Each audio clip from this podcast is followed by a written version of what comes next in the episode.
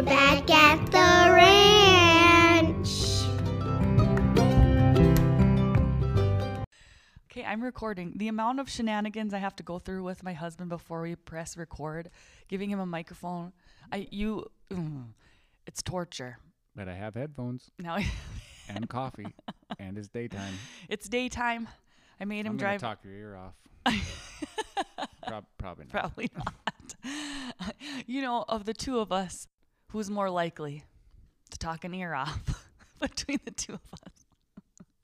You you could talk an ear off before breakfast. No, that's not true. I don't love talking in the morning. You know that. I I just meant the time frame, not the specific time of day. No, I like to talk. I get warmed up to it. I need to be in my thoughts. I need to not be touched or talked to. I wonder if where that's where the girls get. They are not morning people. Not morning people. Like no. you. So I'm working from home today. Chad took the girls in because the roads were icy, and so I'm getting ready for Elko. And when I say getting ready, I mean I have no idea how to pack. This is this is this is a conundrum. I actually just wrote the next column all about this. This week's column is all about songwriting and the creative process and why we do why I do what I do. But part of the whole process of being a musician and a performer is the damn wardrobe. And I have one suitcase that I can bring because I'm flying, and Elko's tiny. I'm going to be getting on a, not tiny, it's just a small town. It's like, well, might be bigger than Williston. I'm not really sure, but it's not like a big old city in the desert in Nevada. I have to pack seven days worth of outfits and performances into one suitcase plus a guitar. I have two hats I want to wear, and I think I've narrowed it down to three pairs of boots. It's not going to work. Tell your dad to bring the U-Haul. Well, he's driving with Mike, so I think I'm going to separate some of my outfits. Is that overkill? and send him in the car with him? So you need seven pairs of socks, seven pairs of underwear. no, that's not the rule. Of pants. Nope, two. One for nights and one for days. and seven blouses. Two pairs of pants and seven blouses. Yep. Um, no.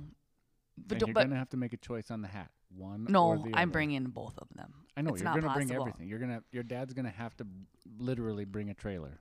Anyway, so I've written new songs. I'm learning new songs. I have to do set lists. I'm going to be in the schools for the first three days, libraries, first two or three days, and then performances. None of this is making me stressed out. This is all going to be really fun. But how I'm going to pack and what I'm going to wear is stressing me out. I'm not even stressed about leaving you and the kids for seven days because you're fine. But how I'm going to get all the things I need to Elko on a plane, freaking out.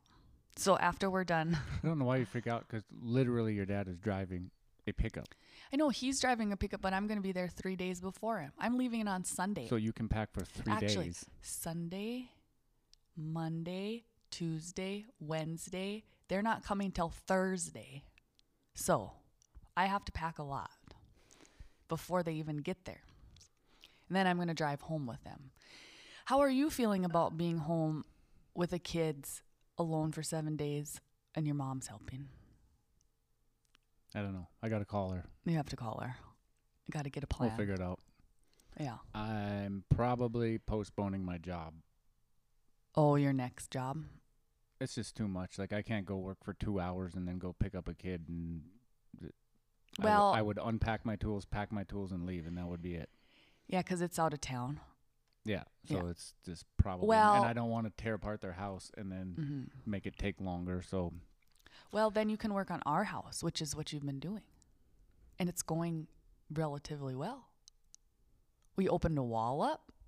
There's sheetrock dust in places now God, in the house. stuff. It's everywhere. it's everywhere. I try really hard. There's no stopping it.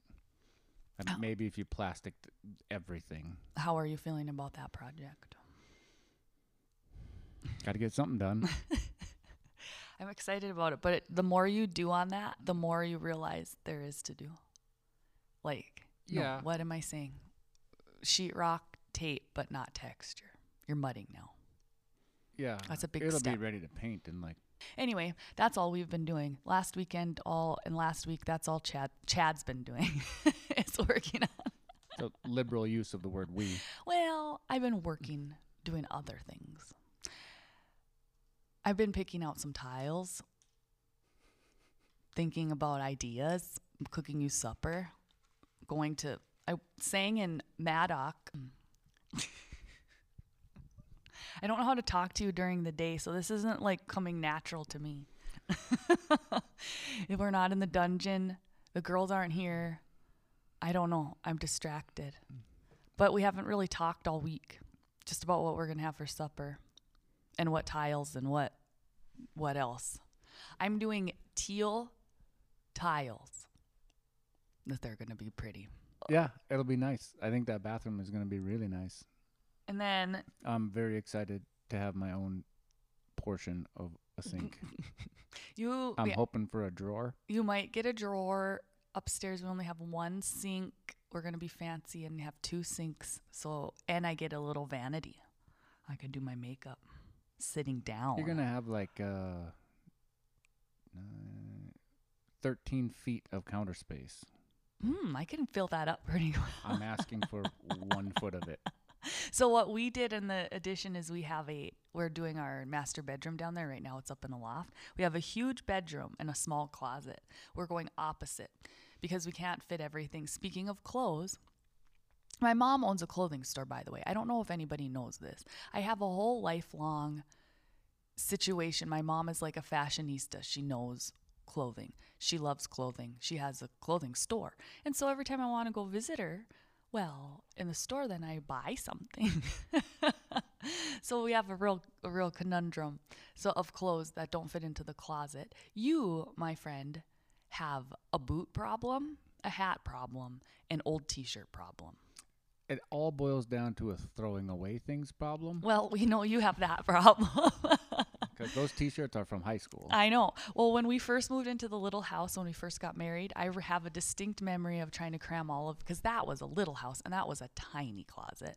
And you had, you were 25 and you had clothes from when you were 12 years old that you could still wear and t shirts from I was like, an early bloomer. are still the same size as you were when you were 12. yeah, I was real big back then. Not so big now. you stunted out at 13. And so I needed more closet space and had you sit on the bed finally. And I just pulled shirts out and said, take it, leave it, keep it, leave it. We need to do that again for both of us. So that's when we when we move down to that new Yes. space. That's the plan. That's the plan. And you even told me I could get rid of some of your clothes and you wouldn't even look at them this time. So you're turning over a new leaf. A whole new Yeah, leaf. I can't. I can't be involved in that process. It's too painful. If it fits, it's good, and they all fit. and that's the thing. And we both have a problem. I now, and this is a ranching problem, I think. A ranching and farmer problem. The amount of hats, caps, caps in particular, that we have in our entryway is harrowing. Throw them all away. I don't wear any of them. But we get fee you get caps from everybody that you work with and they're nice. You have logo caps from a seed store, you have logo caps from a feed store, you have a logo cap from a construction company. Like everywhere you go, you get a cap. Caps and cups, hats. oil company caps. We have, but I can't throw those away. They're too nice, but no one wears them. and then you have a collection of boots in that entryway that rivals my collection of boots. And then look at the girls I have a coat situation. and a coat situation. We need to go through the coats. But I don't know, this is just not norm is this normal or is this just a ranch thing where you have like 17 different Carhartt coats and millions of caps and hats and millions of clubs? Well, gloves I think normally you don't have.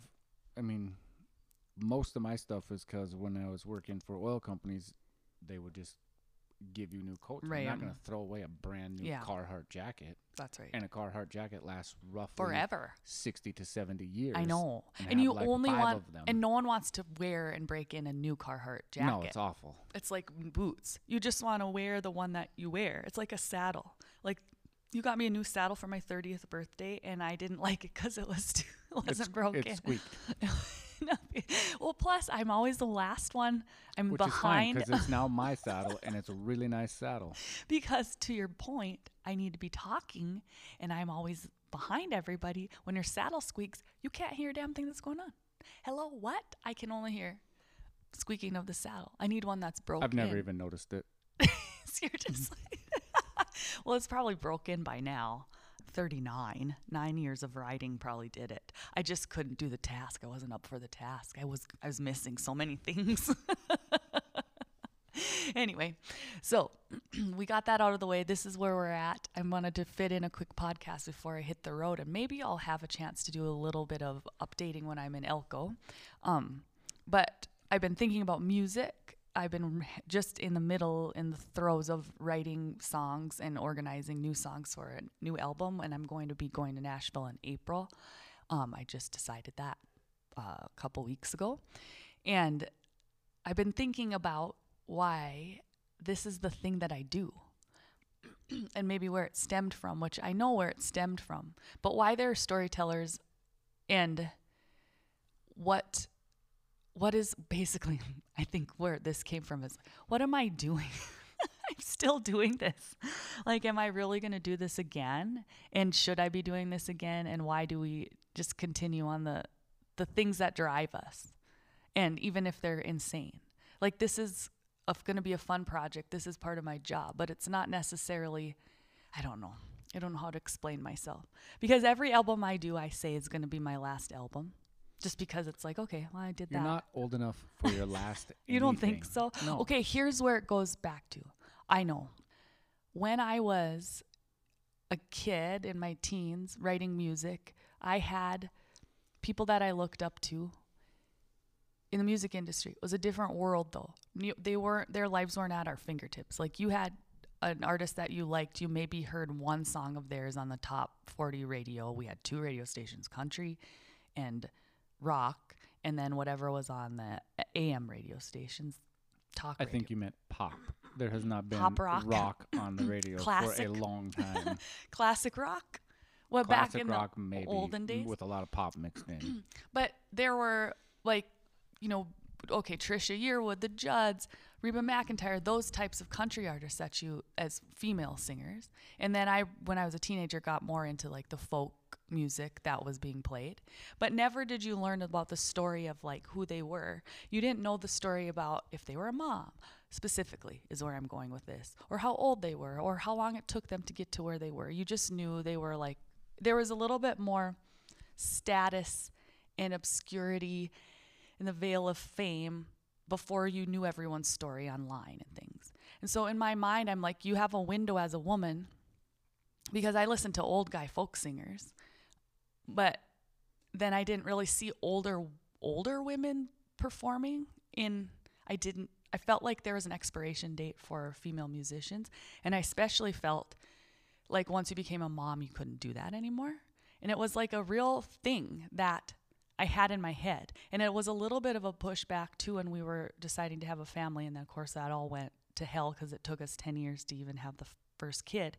But like can I be a mom and can I be a wife Well, and can I, I- still do this I so the fact that I'm 39 and doing another album is kind of like, oh, I didn't think I would still be doing this, especially since I'm not like famous, right? Well, I think at one once upon a time that was um, that was the case. Yeah. You know, if you had wanted a family and you didn't want to live out of a van on the road, and Mhm. you know, because you couldn't just put your music out there unless you were on the road, so you had to live that life. And people don't have to did. do that as much or in the same way that you do. You did. Well, that's then. true. So it was a thing. It's no longer a thing. Well, and you can live in the middle of nowhere now and have a music career. When I was growing up, that wasn't even a concept. The concept of putting your I remember once I wrote I wrote poetry. It's just embarrassing to even remember and that's kind of what the column is about too cuz you knew me in high school. I was writing poetry and I wasn't keeping it secret necessarily. Remember in our English class? Our senior English class, we had to recite so many lines of poetry. Remember that? You Yep, guys just did yep. Garth Brooks songs. and I was like, I did a finally. Snoop Dogg. You did? Oh Lord. Oh no. I don't remember. We likes the party. We don't cause trouble. We don't bother Stop. nobody. I hate this. It's making me uncomfortable. I'm sure I watched you do that as in when you were 18, but like I blocked Yes, that out. Don't remember it. I don't ever want to hear it again. Anyways, I was like, finally, this assignment was like made for me because I loved poetry and music and Yeah, that was my cheated. life. You just got up there and said words, and you're like, "Oh, this is my poem." but I can't believe I did that. Why wouldn't you? But I don't know because wasn't that nerdy? Like, oh, what kind of. huh, mm. When I look back on it now as an adult, I would never do that. But here I am as an adult in the world sharing like every ever loving thought. you're I'm doing currently it doing it. right now But at this exact about- moment. You're okay, doing that. Okay, let me re- let me try to explain that. I look back on the fact that I sang my own song and read my own or recited my own poetry at as a senior in English class and I'm embarrassed for myself. That's what I'm. That's crazy. That That's you what poetry is for. If no one hears it, sees it, reads it, No, then that's what's true. the point? Then Then what's the no point? to it. But at that time, yeah, I had I think I had probably record yeah, I had recorded my first album because I was 16, 7, 16 when I did that, 17 when I graduated. But I don't know what gave me okay, I don't know what gave me the balls or the strength or the courage to do that. Like I just did it. You didn't overthink it. Right. That's it. But why didn't I overthink it? Uh, I guess you were a teenager. but that's the that's the risk I'm willing to take is to embarrass myself in front of all my peers. but it wasn't embarrassing. Everybody thought it was awesome. Did it- they? Like you were super cool because you did that, not in spite of. I I'm not sure about that, and I'm not sure everyone would agree with that. But I'm glad I ha- I just did it because that is the thing about being creative, a creative kid, which I don't know if you can relate to this. oh, I wrote poetry. which I was gonna mention. You wrote me poems I did when you not would be read them in school. detention or in school suspension poetry. um, you wrote poems to me. They were good. it worked. You're like, hmm, poetry. She likes that. She read it in her own in class. I think I'll try a stab at it. You know, when you're a teenager, you just try things, see what fits. Um, you can't. re- Didn't fit so good. well, it was sweet. It showed your vulnerable side, which I think, you know, a guy like you, a stoic guy like you, that was attractive potentially. Uh, it wasn't all mooey gooey No. garbage poetry. No, it it was, was- some quality work. It rhymed, I remember. You also are really good at drawing. You drew me pictures. This was back in the day, people, young people, which I don't think there are any that listen to this, Young is relative. Don't listen to her. before texting. I wonder if kids write each other notes anymore. Before tech, this was before instant messenger. I know. Old days, olden days. So we ha- I saved all your notes that you that you wrote. me. No, I I, saved yours. You saved you mine. always think that it's mine. I saved all of I saved notes. yours too because I yes I have them. I have them in have a to prove box. that. They're in a box because I remember when we broke up, I was so mad at you. Back in the olden days, I never get mad at you now. and I had. I believe you told me yesterday you were going to divorce me. oh, mm, you know why? you know I don't remember why. because Oh yeah, I do. I don't even want to share it with people. He squeezed my But I'm gonna anyway. he squeezed my tummy jiggle. It's because I found out that you like it. no, I hate you. Uh, here's a hot tip for husbands out there: never, ever squeeze a portion of your wife's body. That is not entirely true. That's I think it's all about consent. I don't know how to phrase this, but you know what I mean. Not the tummy and not the back fat. Don't do that. Never squeeze parts that are not supposed to be squeezed. Anyways, dear diary. Exactly. okay, I back. So where were we before this epic plane crash? Oh, I'm embarrassed for myself. Oh, you think you saved poetry? I saved your notes because I remember taking. I was so mad at you. I had stuff on the wall, like you drew me a picture. There were some things on the wall as teenagers have, and then some boxes of notes. And I wanted to burn them. I was so mad at you. And I remember taking them off the wall, and I was going to rip them. But then I was like, in the back of my mind, I was like, well, I'm probably going to get back together with mm. them. I was mad at you still, but I didn't want to be so dramatic to destroy the evidence. so I put it all in a box and put it under my bed. So I still have it. Do you want me to find them and read some out loud? Yeah. but we would write notes and fold them up.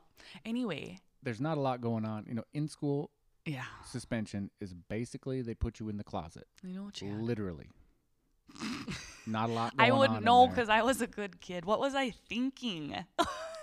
thinking. Remember when I said you try things? See what fits? I didn't like and it. And here we are. You didn't like school Had to try it a couple times. Oh yeah. Well, and you were, mm, yeah, you had some rough patches. but you think that you're being so eloquent, right? And some of the documentation you look back on what you were as a kid. Those are that's some of the only evidence that you have is like notes that you wrote to each other. My cousin Seth has saved all the notes that I wrote to him because we, um, I wrote.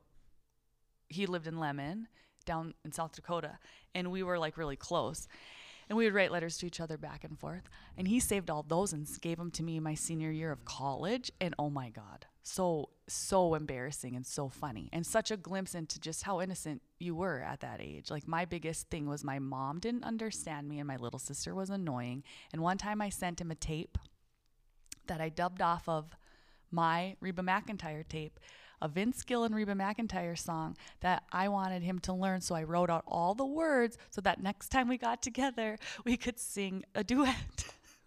and I sent him the tape.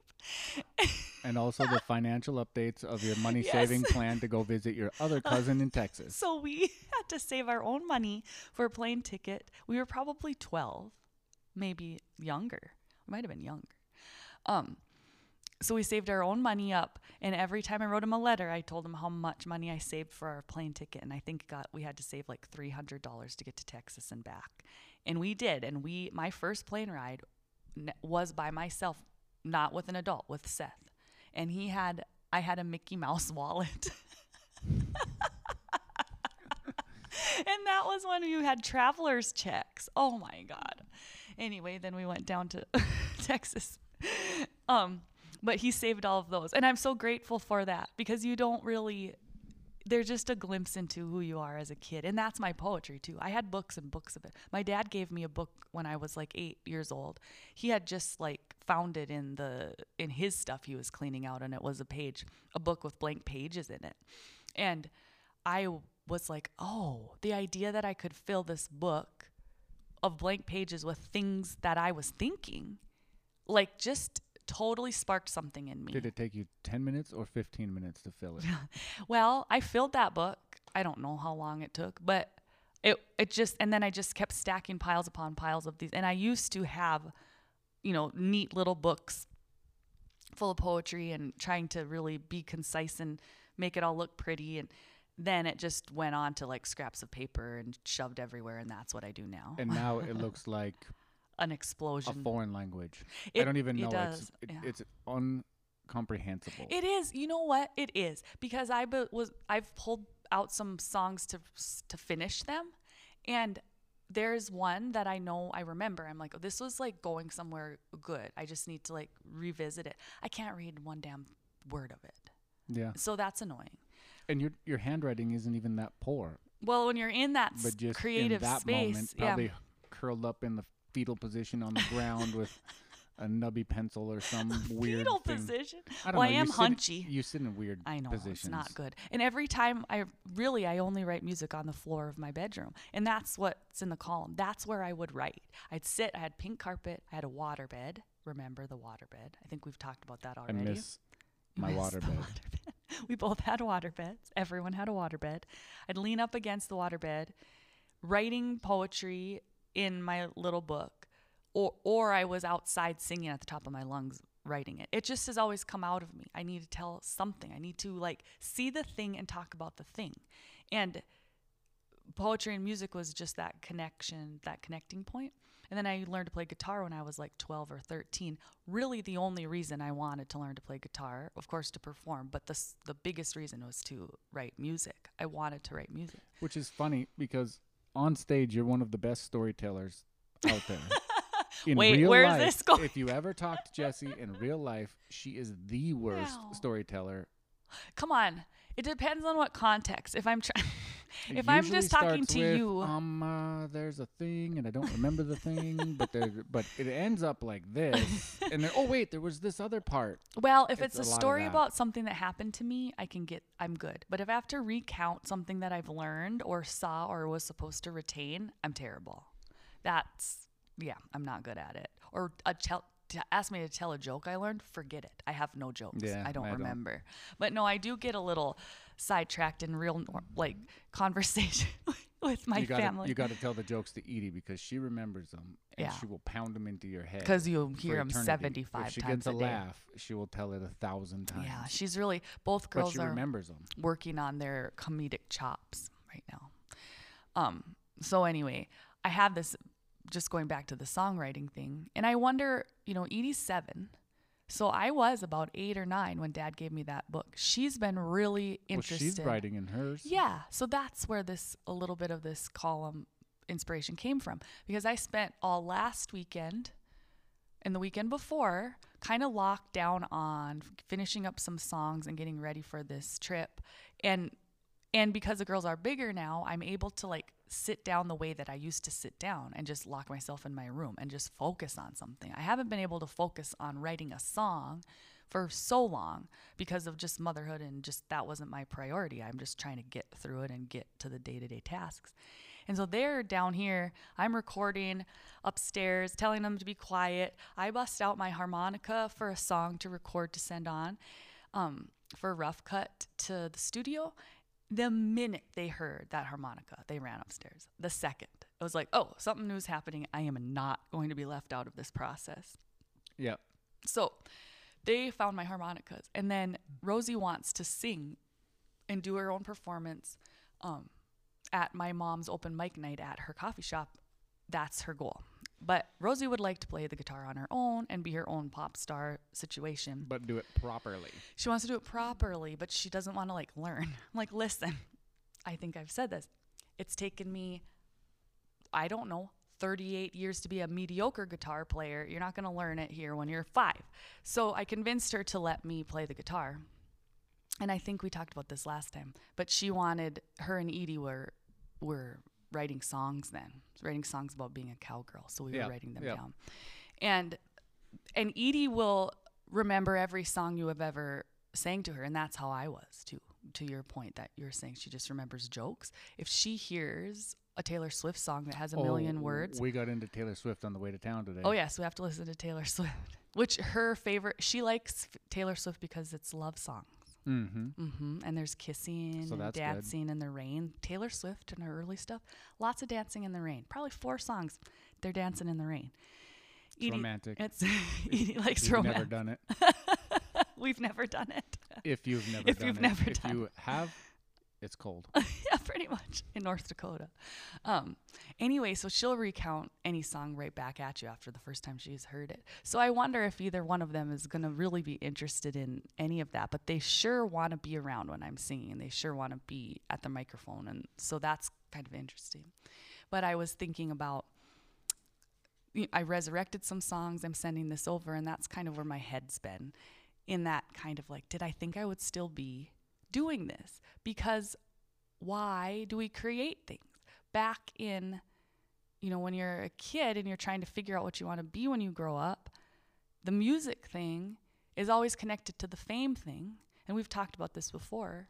Like, did I think I would still be writing music and putting out albums and traveling, you know, all over? I traveled to some obscure places um, and telling my story and singing songs that I wrote without the fame side of that. Like I didn't even know that could ex- exist so much, and I didn't know But it because you didn't have access to it. I didn't have You- a club. I remember you specifically saying like you did not want to be famous. yeah, You just wanted to get your music out there and play and Right. write, but you never like you don't want No, to be famous. But did I know then, is what, and I contemplated this in the column. Did I know then that people did what I do? Like, dad used to play in clubs as a solo musician, which, by the way, he someone sent him a recording of him Oh, playing when he was 19 in this he was a regular at this bar in Grand Forks or something. And so we got to li- I listened to it last weekend the 19 year old version of my dad singing some of the songs that he wrote and some songs that he still has on his repertoire. And the difference in what his voice sounded like was so, I loved it. It was so interesting. Someone captured that, which it doesn't, there's nothing like that that exists where we record everything. We document everything now. I wonder how they did that because that would have been in like 75, 76. Yeah. And it was the whole thing.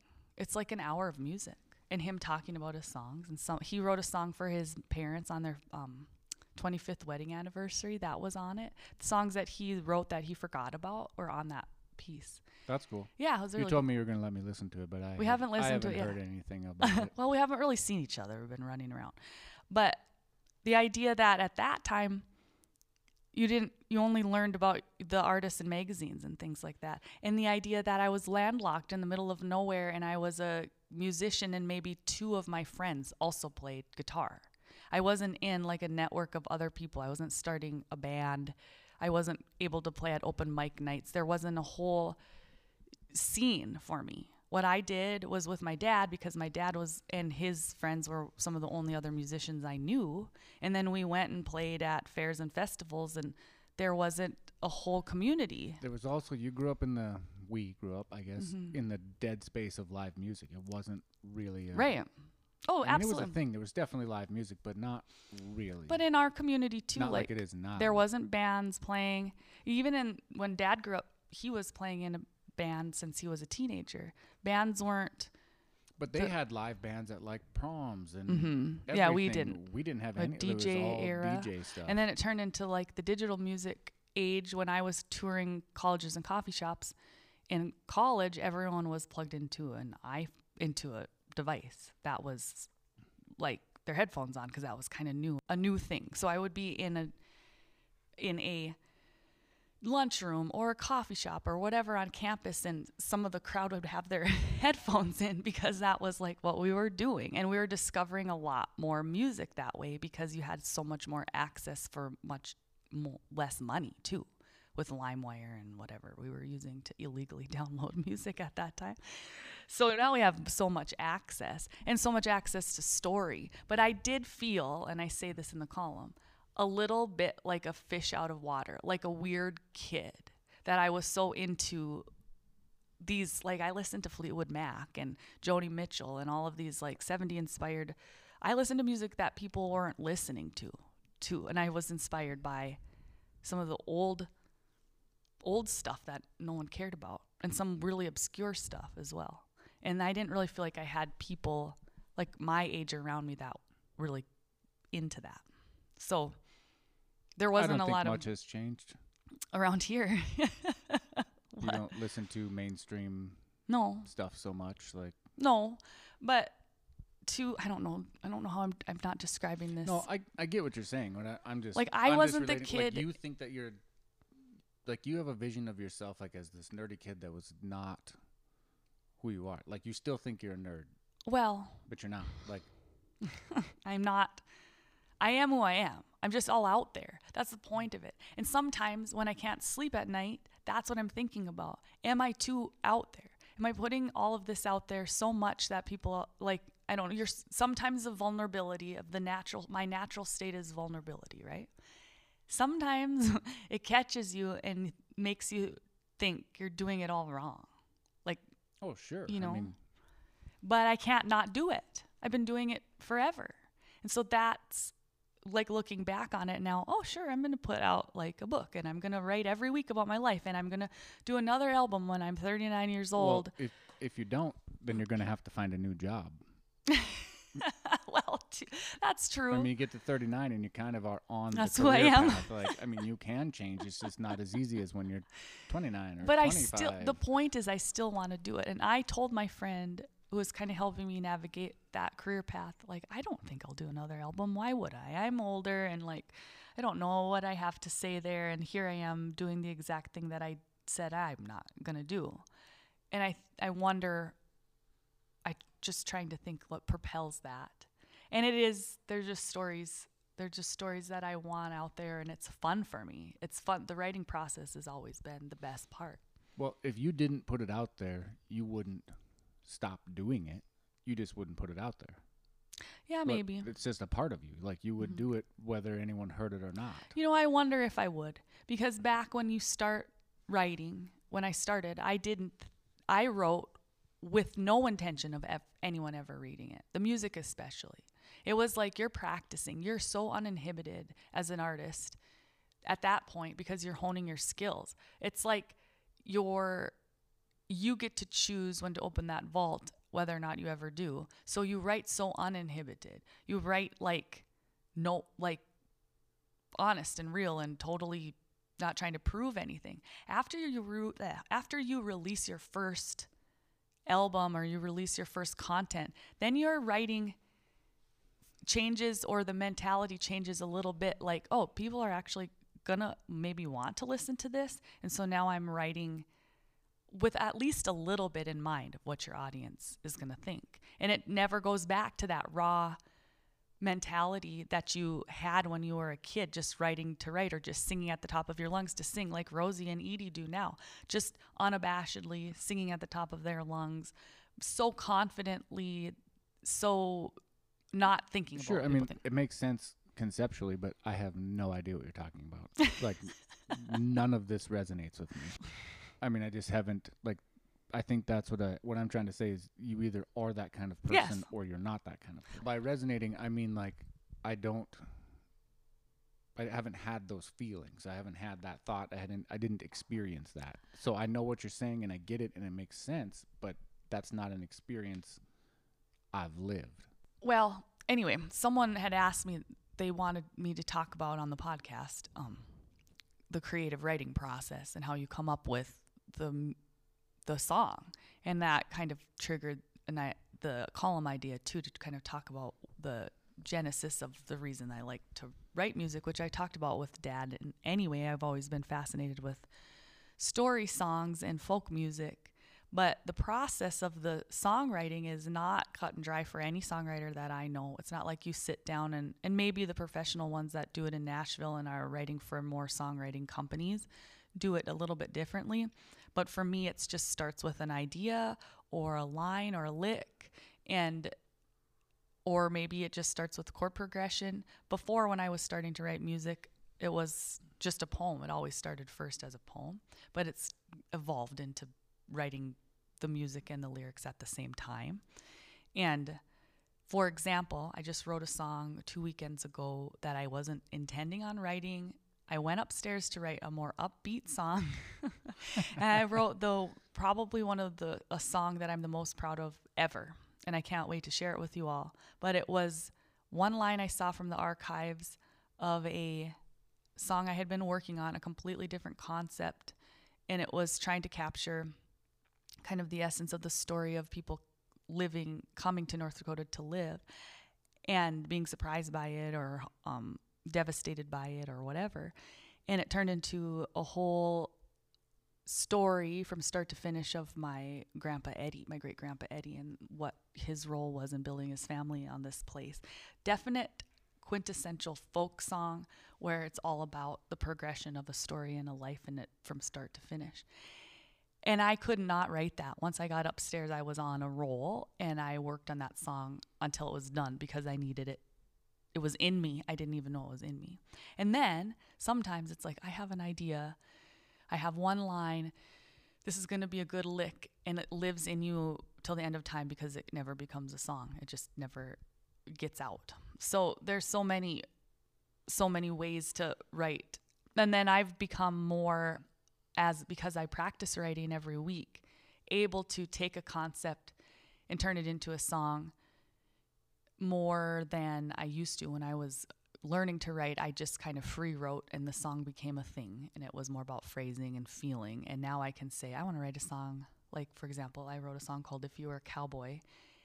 And that I had a whole idea of what theme that song was going to be and I could create little lyrics that rhymed and I wanted to be kind of tongue in cheek and sort of an anthem to men who have their shit together. And I it kind of was a struggle. It took me a couple days, but I got there. So I can kind of see it from start to finish more than I could see it when I was starting to write music. Anyway, it's a fun process for me and I could see myself doing it you know, more full time or more professionally if I went a different way in life where you would go into these writing rooms and write with other people and mostly even like if I write if I have a song that someone would want to sing, that would be ideal. And then they could go on the road with it. you know. Yeah. But I'm not writing pop songs. I'm writing songs that are really connected to me and my story and that's what I do. Then I go out and talk about, you know, our story and sometimes resonates with other people. So that's what we've been deep into. So I had, you know, a little flashback of me writing songs on the pink carpet of my room and then t- and then going upstairs and writing songs with Edie and Rosie. And they're so totally vulnerable and totally just out there. By the time we were done, they were arguing over, you know, the steal- stealing lyrics. so um, we'll see if that if that it, how that progresses in their life. But they're sure interested in it anyway, and I always have been, and I guess I'm gonna keep doing it.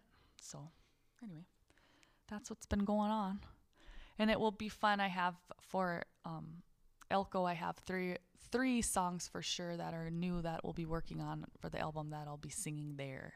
And so that's making me a little nervous because anytime you play a new song out, it needs to be played out in the world for a while before you should go in the studio anyway because you kind of hone how it goes and how it flows and Sure. if you can get it. But But your your dad and Mike have not heard Mhm. any of these, have they?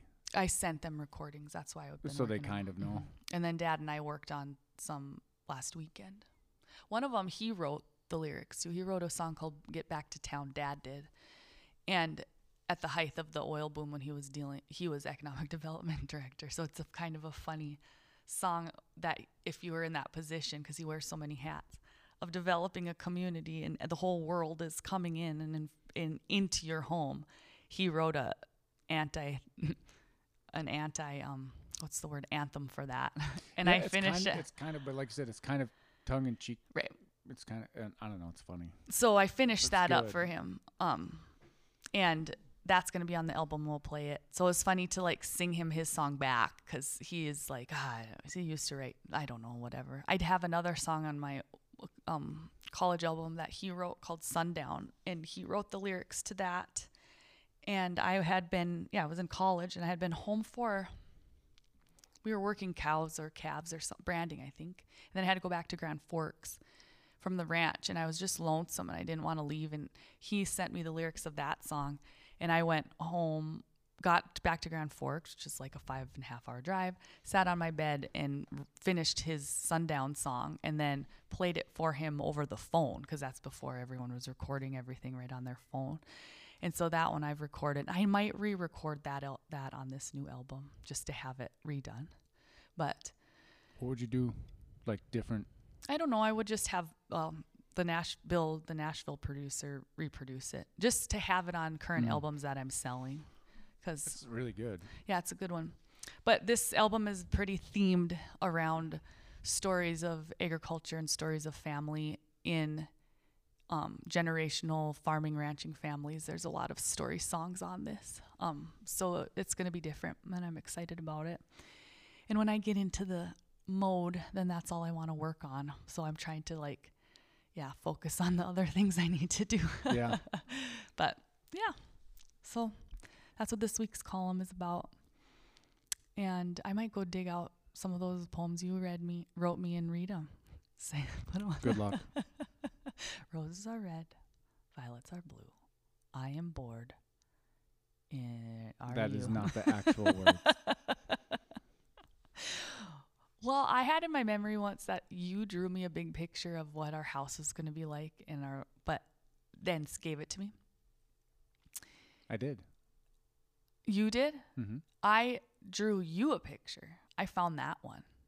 And then we, I remember once, now this is really cheesy, but when we were dating, we sat down together or we were just whatever. I was writing and we were, we had my notebook stuff out, my writing stuff. And we wrote a story about what our lives were going to be like together. And I wonder where that is. I think I have that in the boxes. And it basically was this was like, we're going to have land and horses and whatever, whatever. And then we drew a picture to go along with it. Do you remember that? No, I have. I was just. I have no memory whatsoever of that happening. You suck today. well, I mean, you're you're digging back into the archive. I can't remember what we had for supper last I night. know. We, you know what we had for supper? We had I literally can't remember. Okay. Oh, spaghetti. we had spaghetti with a spaghetti sauce that I made this summer, and I I'm so sad because I do not like my spaghetti sauce. It does not taste good. It was not what I wanted. Mm, I liked it. It was a little runny, but well, it was only that's it was, fine. wasn't runny. It was only runny because I put fresh canned tomatoes in there to try to like make the flavor better. I just bleh. now I Mm, spent I all that time thought it was good. canning. I ate five pounds of it. you did eat five pounds. but now I have a pressure canner because I ruined a whole bunch of tomatoes canning them last summer, and that was a big bummer. So one day I'm gonna get. Well, next year I'm gonna pressure can. them. Yeah, if I recall that day properly, though, we were running and gunning, and you were just trying to get the Of course. done before they could. So Well, we had was so like many We didn't put a lot of No, I guess not. stuff into But it. yeah, they wound up like fermenting and like almost exploding before I had to open them all up and like dump I them in. think Oh, that's how you make bummer. wine. So they're like tomato wine. Or also how you get botulism or something. I didn't. I didn't taste them. No, they were like, "Oh my God, they're gonna explode in the pantry," and we had so many of them. All these hard, this hard work. I'm not not quite there in the homemaker skills. By the time I'm a grandma, maybe I'll be like the grandma that cans and bakes and You already do. does does things. Not so much baking, but I was like, "Oh, grandma knows how to do all this stuff." It's gonna take me till I'm a grandma to figure it out. I think it takes everybody till they're a grandma. maybe you just don't know it because they're just your grandma. that's true. you weren't with your grandma during the times when she almost gave everyone botulism. yeah, no. But I'm sure it happened. okay.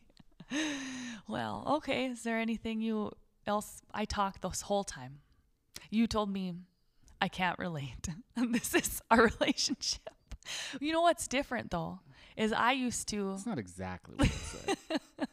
um never ever play my songs for anybody else before I played them on stage, or I, I would play them for my dad, and that's like it. Yeah. I used to got hold them so close because they were so personal or it was like so new.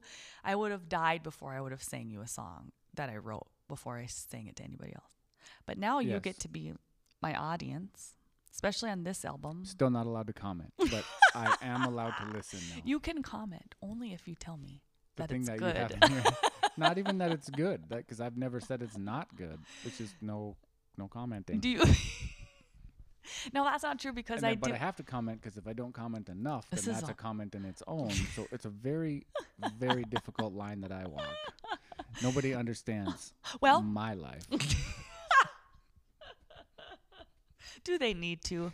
Really, No, it's all no. about me. I'm good with that. no, you gave me. That's not true. All of that. I mean, most of that's true. But I have an example of this last song that I wrote about Grandpa Eddie. I was going to go in a different direction where one way or the other, where it was going to be a story of a bunch of different people's experiences, then tied together by the chorus. Or I asked you, would you rather, should I try one person's story in a song from start to finish? What do you think? And you said, we One. one, which I, I've I never like a done. one. Well, and I've never done story. that. Like Boomtown is a song that captures different people's realities in It's each a verse. One, one area, not one, one, theme, story. different people's stories, which I think is less intimidating because you can just capture the essence of someone in five or six lines and then move on and move on.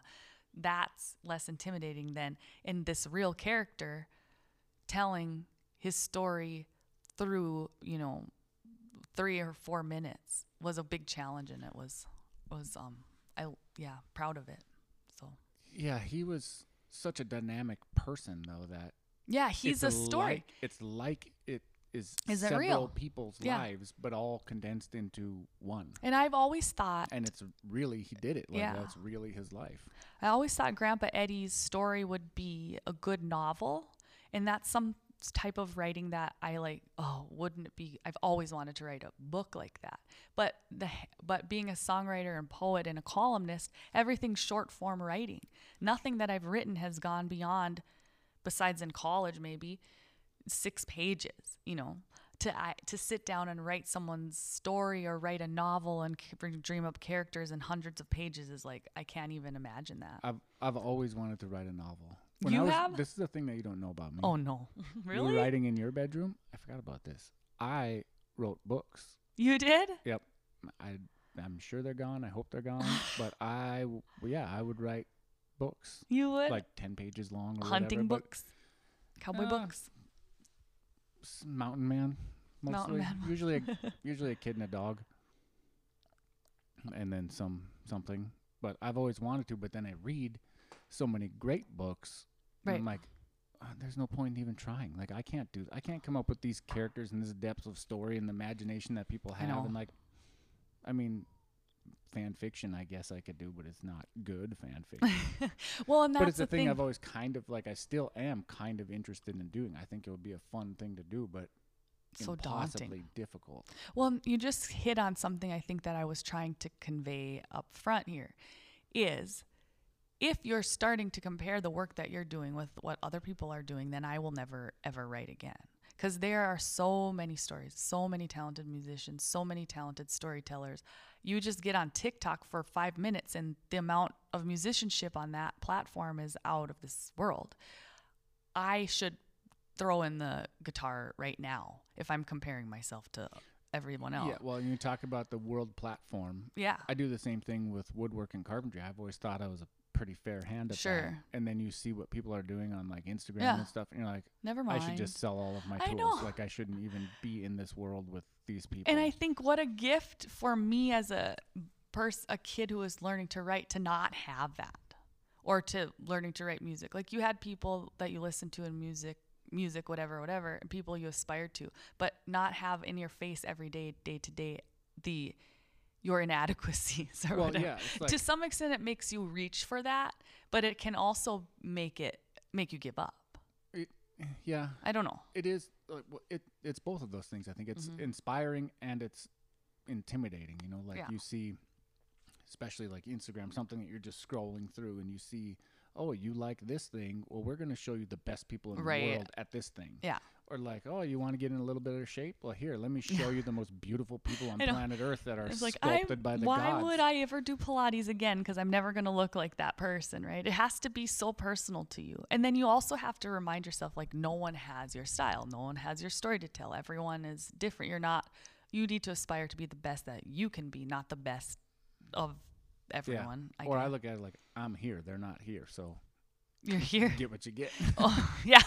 this is the per. that was weird. Um, yeah, I'm here. You get this. This is what you're paying for. Yeah, that's so true.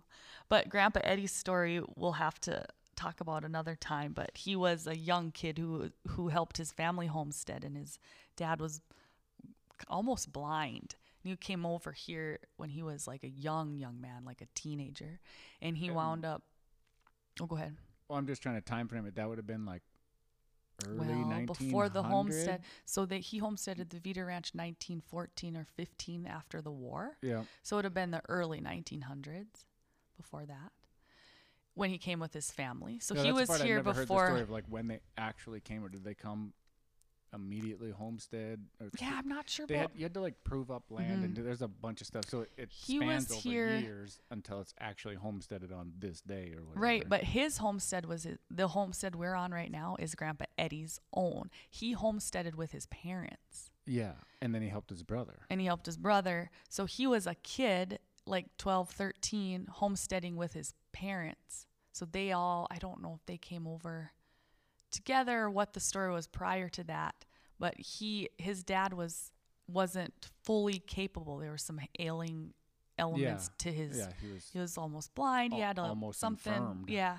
So he, the his brother and him, um, for what I know, did that homestead, and then he came over to this place, and this was his own with his brother over the hill, and that always fascinated me that he had so much of life, you know, in him, and just a startup attitude and someone that just got in and and did it, and then wound up keeping this place during the dirty 30s after the war in the 20s and the 30s and it was rough out here and he was known to be a really neighborly man and one that's kind of like my dad where he could get people to come together when they're fighting or he just took care of his neighbors. And so but he lost his wife when she was 36.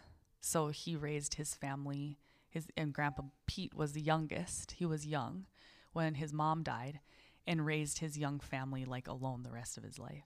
And um and grandpa Pete and his brother Lorraine stayed on this place and so that's that would be dad's um Yeah. dad. Anyway, so kind of going through capturing the essence of that man and that song is what I was trying to do and take him through the story. So, yeah, that's what we're working on. One day maybe I'll talk with dad more about that cuz he is he's quite the character.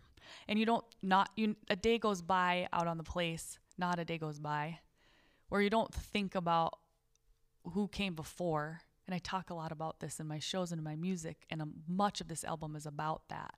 How we got here, what what kind of suffering happened Oh, for sure. Out here about it before we got these modern conveniences. absolutely every day. Like looking what's coming up next week, it's going to be 40 to 60 below wind chills. Yeah.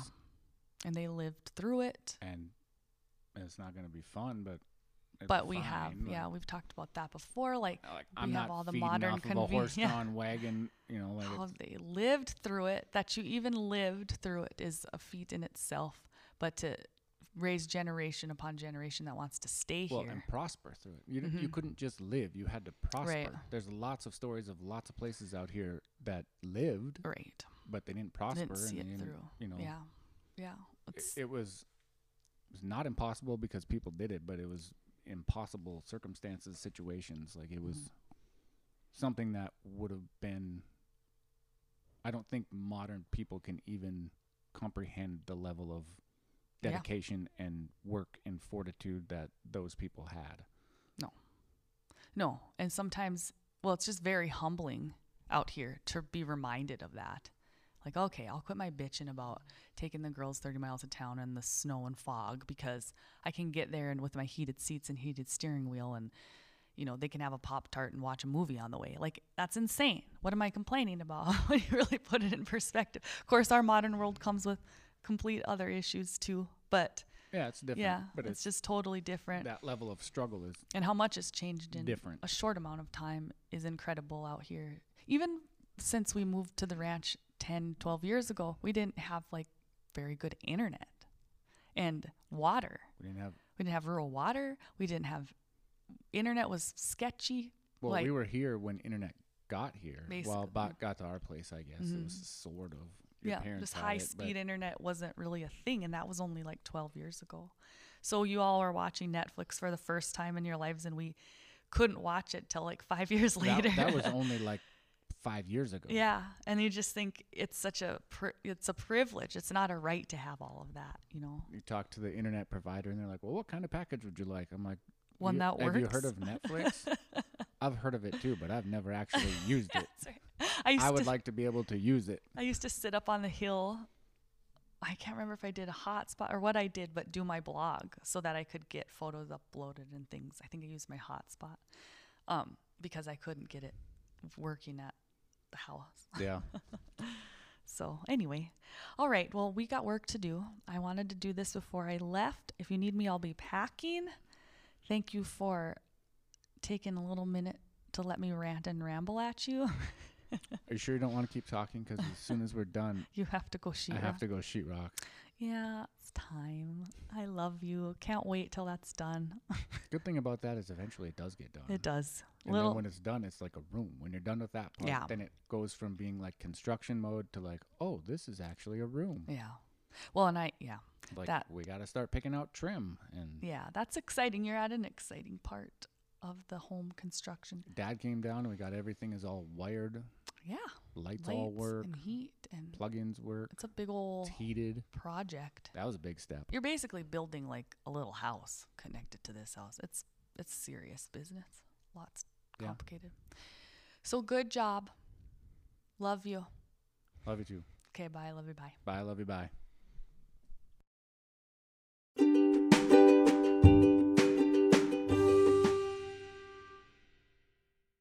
When I was a young teenager, like 13 or 14, every spare minute I had at home was spent trying to teach myself to play guitar on the pink carpet of my room.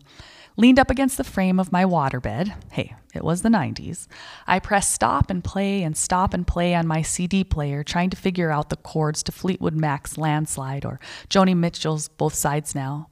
I found these songs in my parents' album collections, and there was something about them that spoke to me more than anything I was hearing on the two FM radio stations that came in on the ranch. Maybe it was the fact that the first songs I've ever heard were coming from my dad playing and singing around the house.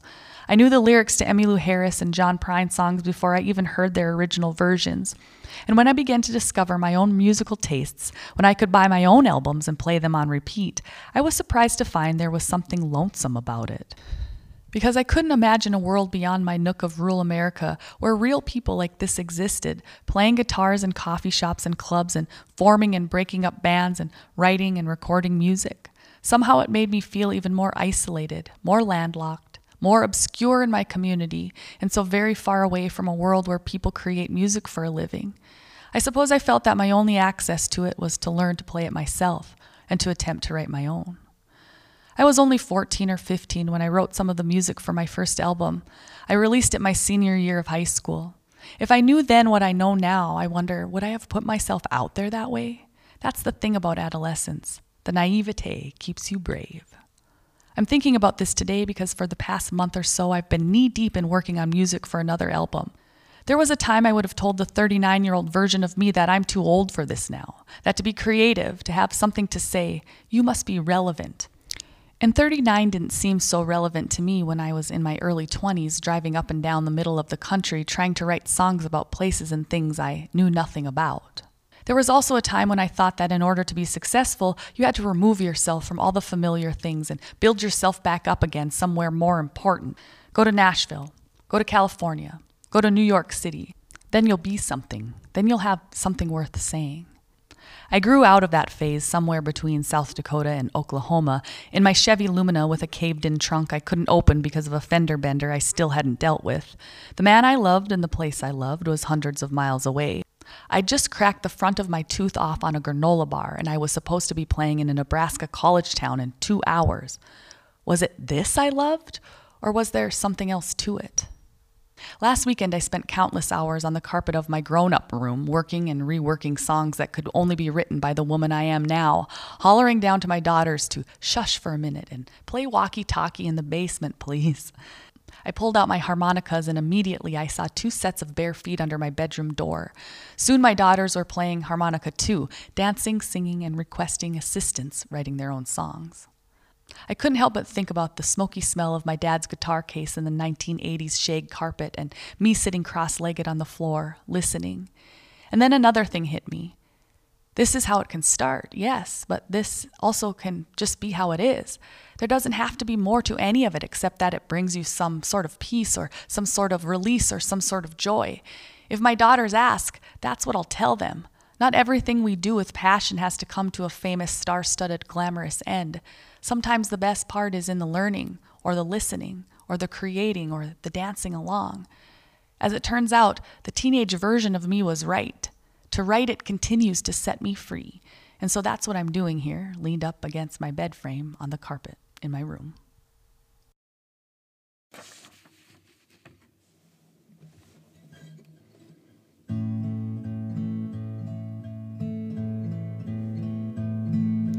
Fourteen and eighty acres, a couple horses and two hands. Grind the gears and swing the hammer, turn a boy into a man. His daddy was near blind then, his brother just thirteen. His mama swept the floors, though dirt like that just don't come clean.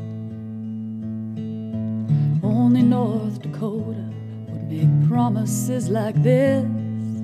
With you all your hope here, see what she can do with it. You built corrals and fences, the family's homestead up in time. Rode the river in the big draws with the cowboys for a dime. But there's something about the work here made him want some of his own. Signed papers on tar paper shacks and called the land his home. Only North Dakota wouldn't make promises like this. Bring with you all your hope here, see what she can do with it. Only North Dakota, where the ground turns white to green. The rain, the snow, the storms, they blow in like you've never seen. Right there, we could have left it, as a dream sprouting from the ground. But if man can make a fortress, only man can knock it down.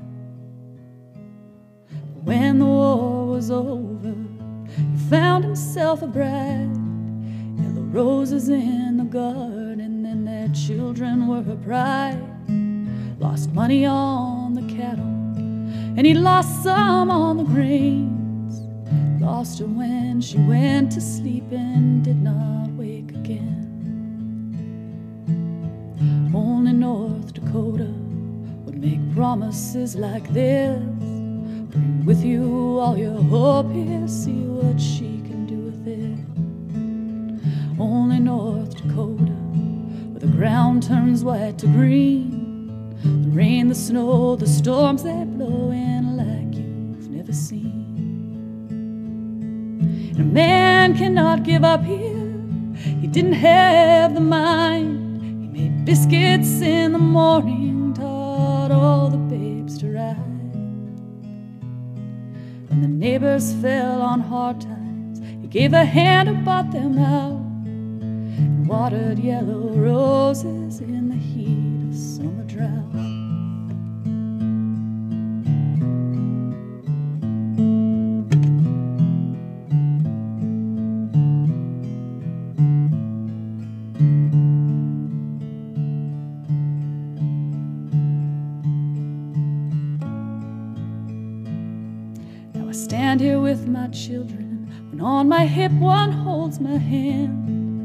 Another generation breathing life into this land. We fix fences, count our pennies, and to the memories we cling. Down in the barnyard, yellow roses bloom here every spring.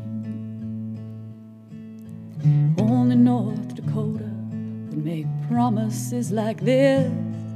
Bring with you all your hope here, see what she